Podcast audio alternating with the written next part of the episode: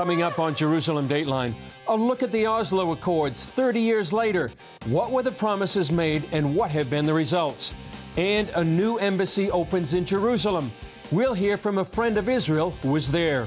Plus, crossing cultural and religious boundaries to help women succeed, an innovative program called Fem Forward. We'll also see the creative work of three female ultra Orthodox visionaries.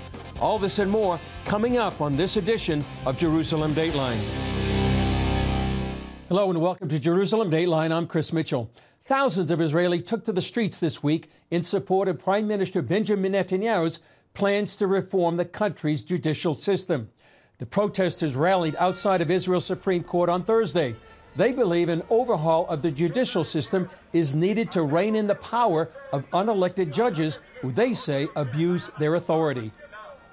I'm here because uh, we had enough of one side only demonstrating, talking, expressing views which are completely not representing the major part of the Israeli society. And it's about time that that uh, silent majority will also raise its voice. Meanwhile, Israelis who oppose the changes see the judicial reform efforts as a power grab by Netanyahu and say it will weaken the government's checks and balances. Next Tuesday, the Supreme Court is scheduled to hold a hearing on the legality of the first major judicial reform bill. Well, decades after a celebrated peace agreement, violence continues between Israel and the Palestine Liberation Organization.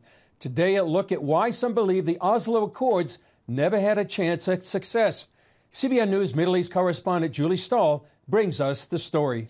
In 1993, President Bill Clinton had great hopes for the Oslo Accords. The goal was to bring about peace between Israel and the Palestinians, to stop the bloodletting on both sides, and to really get to a situation where both sides could live together peacefully, one next to the other.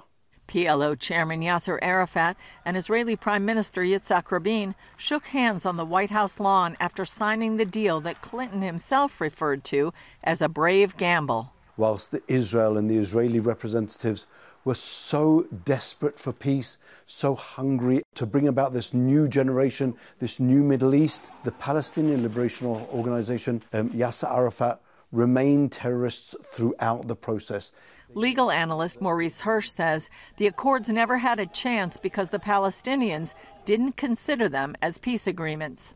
Yasser Arafat, soon after they were signed, likened the accords to the Hudaybiyah agreement that Muhammad signed, which he then used as a, almost as a Trojan horse to conquer Mecca. And the PLO never gave up on what it said was it, its 10 point plan.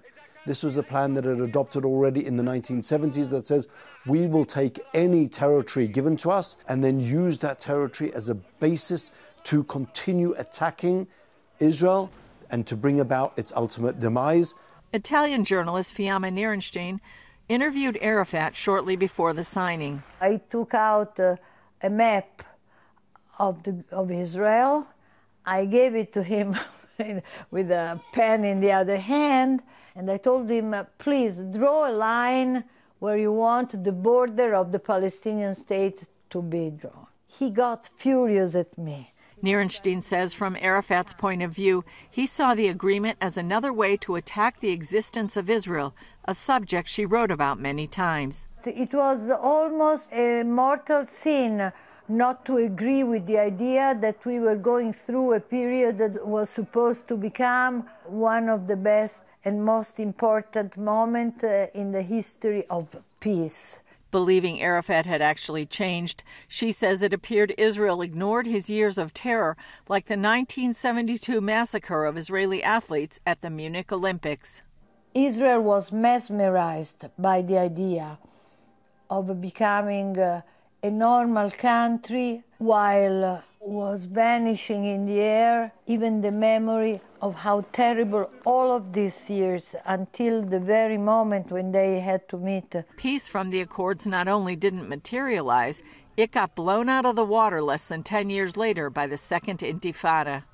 What was most astonishing for me was not only the dismissing of all the terror against the Jews, what was the most uh, amazing thing was how Israel was implementing, implementing, implementing, while the other side was doing nothing. Since the 1993 signing, Palestinian terrorists have killed some 2,000 Israelis, and the result hasn't been good for the Palestinian people either. In 30 years, they've managed to take Palestinian Authority from a society which wanted peace to re educate them, to brainwash them into hating more and more Israel, and then sending their children literally to die. Watchdog groups like Palestinian Media Watch regularly document how Palestinian television, school textbooks, and camps encourage violence against Israel. They've given them knives and guns in their hands and sent them to kill Israelis. And then when they die, they use them almost as cannon fodder to attack Israel. Well, look how many Palestinian children Israel has killed, completely without context, complete without saying, well, we sent them to die in order to use them to attack Israel. In spite of this, Palestinians and their allies have managed to convince many in the international community that Israel is the villain. You know how just defaming Israel at the very core of its existence, saying that it is an apartheid state, that it committed a genocidal, uh, trying to delegitimate Israel from the side of the human rights. And now, evidence is emerging of a third party financing and organizing this hatred instead of what's appeared as Palestinians carrying out isolated attacks. These are people that uh, are connected by the money, the weapons, and the hate for Israel that is typical of an international ring that has his main center in Iran. Iran has entered the game. Hirsch sees the best way forward as convincing world leaders that the Oslo paradigm has failed. We have to see that peace, for example, between Israel and Saudi Arabia is first and foremost an interest of both countries. The Palestinians, Mahmoud Abbas, who has denied his people a democracy, has incentivized and rewarded terrorism, has rejected every single offer for peace that Israel has made. Nirenstein adds that while continuing U.S. support is positive, the Jewish state's only hope is to be strong in itself. Julie Stahl, CBN News, Jerusalem. Up next, the ever growing list of countries standing with Israel and placing their embassies in Jerusalem.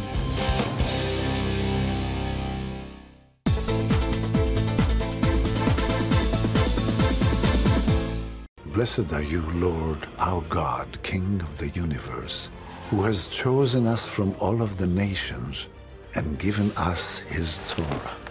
Audiences are raving about oracles of God. I believe this is an extraordinarily well researched movie that indeed speaks about the integrity of God's Word. It's a real faith builder. It encouraged me to, to realize God's hand in preserving His Word throughout history. If God is not faithful to His Word, He is not faithful.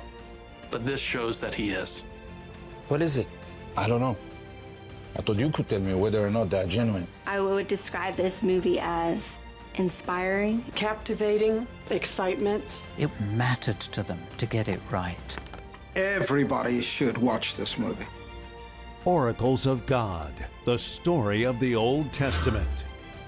Available now for a gift of any dollar amount. He walked with the living God and showed us the keys to the kingdom. The kingdom of God is at hand. Pat Robertson, evangelist, humanitarian, statesman, educator, author, and visionary. Watch Pat's story and be encouraged by his many teachings. Go to cbn.com slash pat to learn more about what the Lord accomplished through this remarkable servant. As we enter the Jewish New Year, there's no better time to explore the holidays of Israel.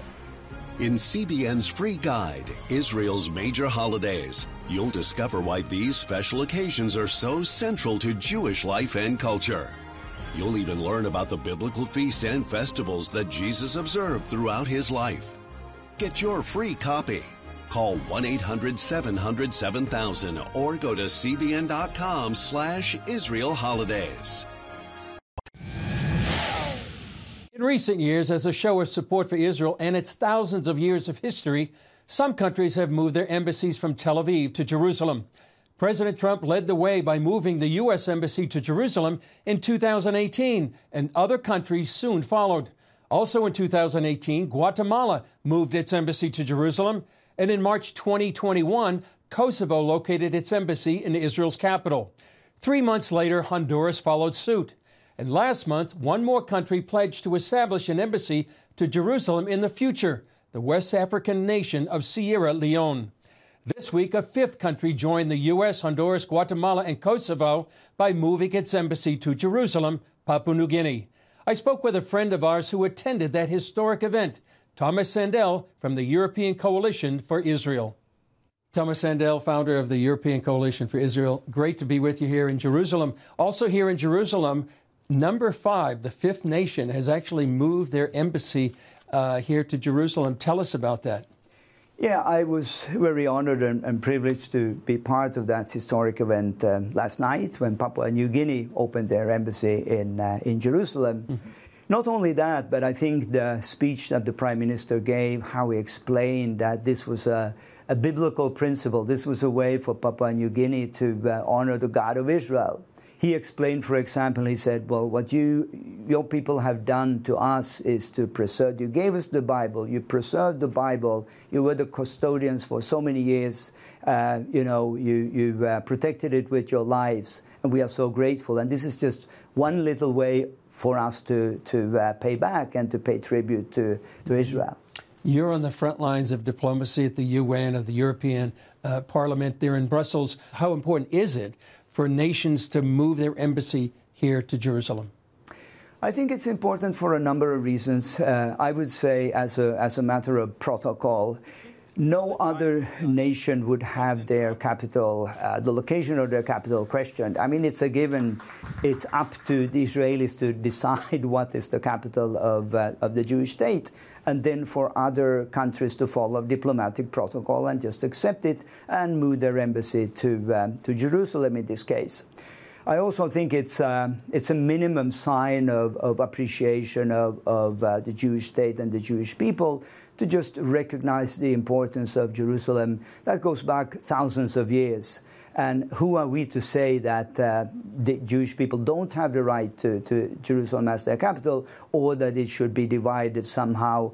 I think this goes completely against all the, uh, the logic of international politics today. We're not talking about dividing Berlin anymore. We're not talking about dividing Paris, even though there are those who, who uh, you know, have a different uh, religion and ideologies. Uh, but in the case of Jerusalem, there are still so many nations who just treat it very differently. Yeah, and as the prime minister uh, said, there's a biblical promise of a blessing yeah. to these nations as they bless uh, bless Israel. Uh, you're on the front lines of this uh, this battle over uh, Israel.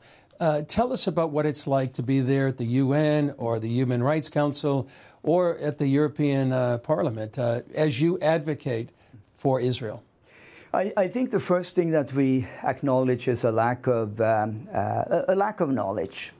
You know, many many people and, and, very prominent political leaders still have this perception that there was a Palestinian state with uh, Jerusalem as its capital, and uh, and somehow this narrative of, of, the Jews coming as colonialists and, and so on and so forth and um, it's only when you go back to the historical facts and you say, well, listen, this is actually what happened. Just to mention San Remo, the San Remo resolution as a legally binding document.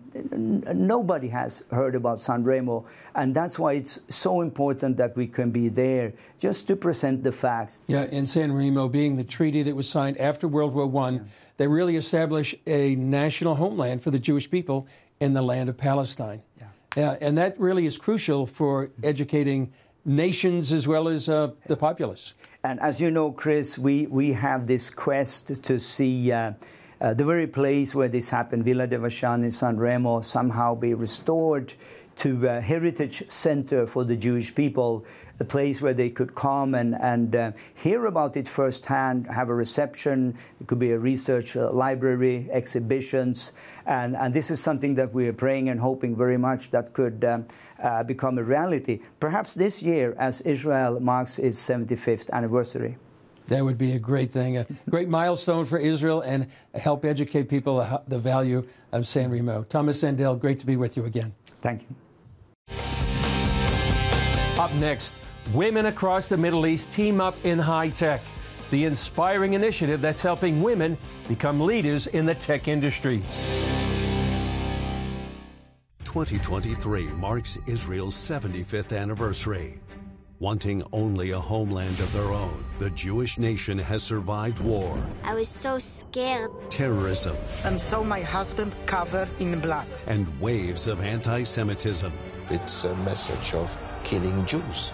You can stand with the nation of Israel and support their basic right to exist through CBN Israel. Your donation makes it possible to give humanitarian aid to Israelis in crisis while simultaneously reaching millions worldwide with breaking news and award winning films that tell the true story of the Jewish people. Will you stand with Israel during their 75th anniversary? Call 1 800 265 0996. Go to cbn.com slash support Israel or text CBN Israel to 91999.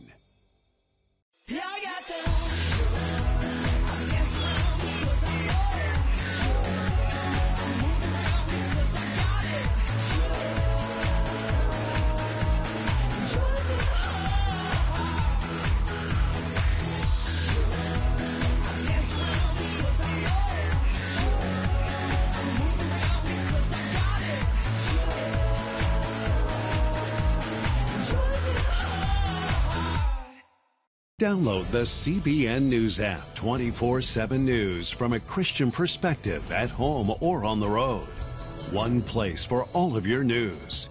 Breaking news alerts. Set daily prayer goals and pray for news stories. Read the most important news and watch CBN News Channel live. CBN News, because truth matters. Go to CBNNewsApp.com to get the app today. This month marks the third anniversary of the Abraham Accords, the agreements which normalize relations between Israel, Bahrain, and the United Arab Emirates. Morocco and Sudan also joined the accords in the months that followed. The U.S. brokered the deal under the leadership of President Donald Trump, and it's resulted in increased cooperation between member countries, the sharing of technology and resources, and a recognition of Israel's sovereignty. Ties were further strengthened this week as Israel's foreign ministry, Eli Cohen, visited Bahrain, his first trip to any of the member countries. Morocco's president, Enaam Mayara, was scheduled to speak before Israel's Knesset this week, which would have been another first. His visit was postponed, however, because of a medical emergency. A direct result of the Abraham Accords has been increased cooperation across borders between members of the tech community. One Israeli initiative strengthened ties between Israelis and Arabs as it helps women achieve their potential in a high tech world. CBN Middle East correspondent Julie Stahl has that story. It's called Fem Forward, a unique organization helping women climb the high tech career ladder. And now it's making connections between Israeli and Arab women. We started off trying to solve a very simple problem, but complicated, in that women in the tech innovation ecosystem, in high tech companies, women and men start at the same level, but somehow men advance and women stay in the lower management level. So we wanted to close that gap.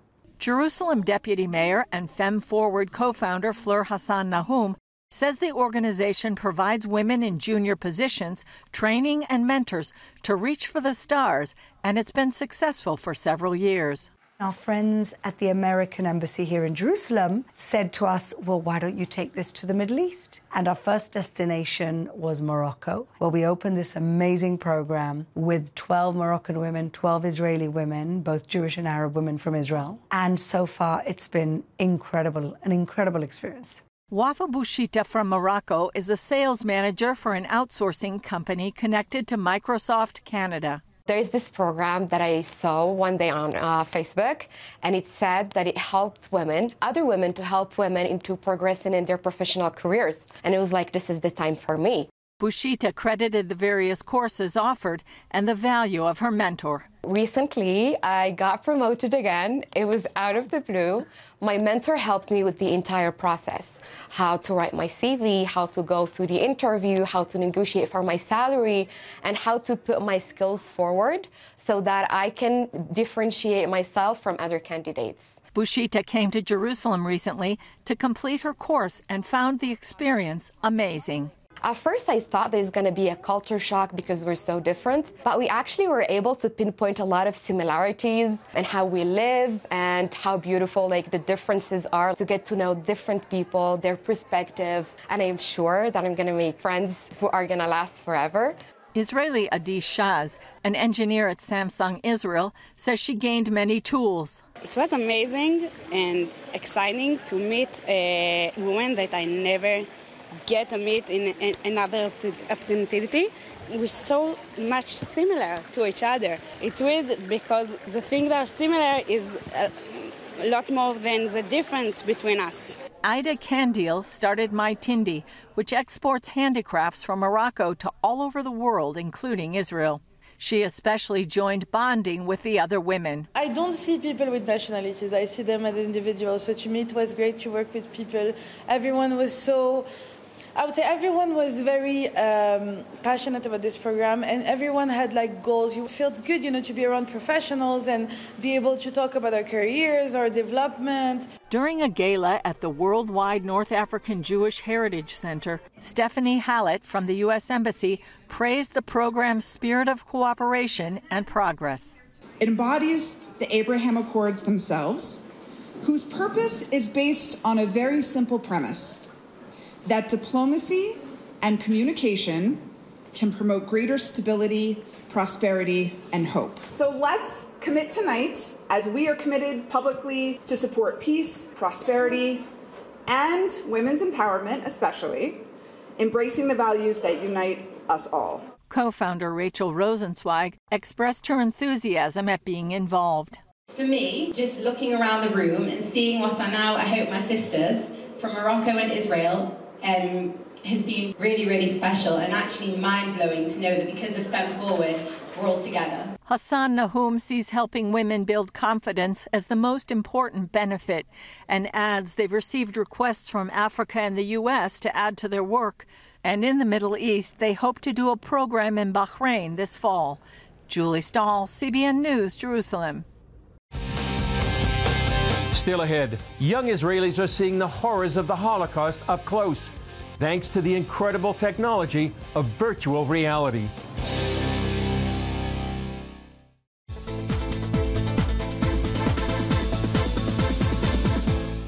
Experience God's power in Superbook's Summer of Faith.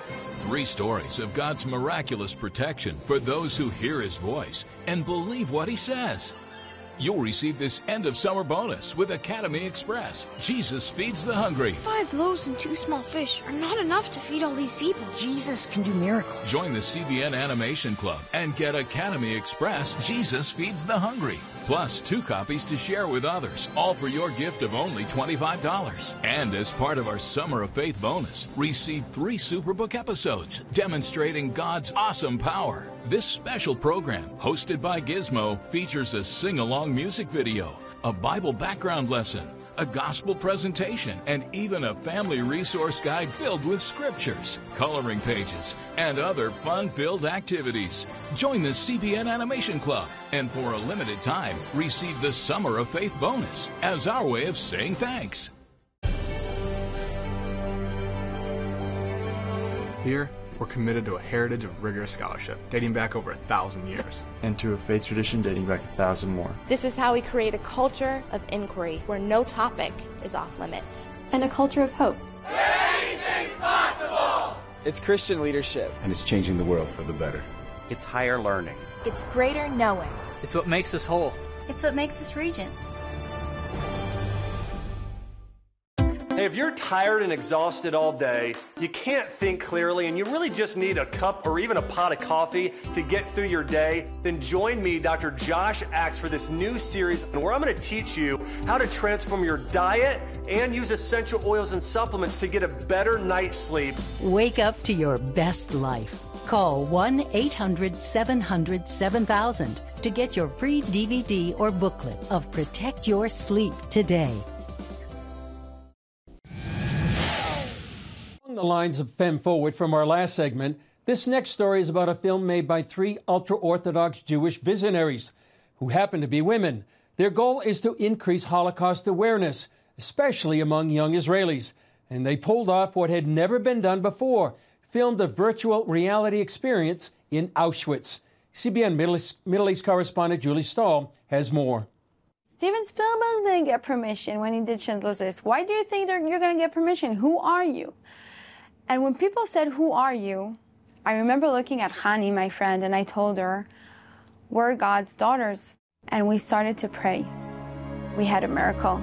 We got permission to film in Auschwitz Birkenau during COVID for three days.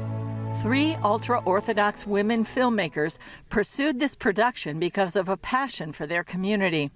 Orthodox Jews often choose to be set apart from mainstream society and don't allow their children to travel abroad alone, so they rarely experience the reality of actually being in Auschwitz. Most of the students in Israel go to Poland at the age of 17 or 18, but in the Orthodox community, it doesn't happen. We don't go. I lived in a village with a lot of people. When they came back with this super, super powerful experience they had, suddenly I felt that I've missed something. I have six children. As a mother, I can understand that people don't want to send teenagers outside the country without them.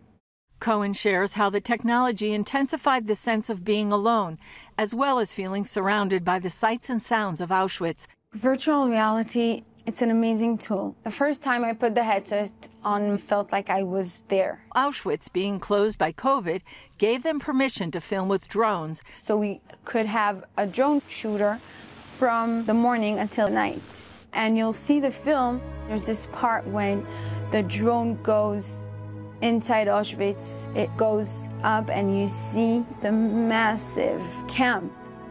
We worked so hard on the sound of the film and the music. You can hear the people that are in the train that are coughing and crying and sound of babies crying and that's not something you can see when you're on the ground. What happened is when we came back, everyone wanted to, to watch it. Ultra Orthodox, Orthodox, not Orthodox at all, Christians and Muslims, everyone. While Cohen and her team made this film for their community, they hope it goes much wider. A first step toward that goal came in January when they released it in London. This is one of the greatest ideas about the next generation of educating for the Holocaust. More than 70,000 Israelis have experienced this VR phenomenon, and Cohen plans to release it in New York later this year. Julie Stahl, CBN News, Jerusalem. Powerful story. Well, that's all for this edition of Jerusalem Dateline. Thanks for joining us. Remember, you can follow us on Facebook, Twitter, Instagram, and YouTube. And you can also access CBN content through our CBN News and other CBN apps. And don't forget to sign up for our email blast so you can continue to receive all of our exciting CBN content. I'm Chris Mitchell. We'll see you next time on Jerusalem Dateline.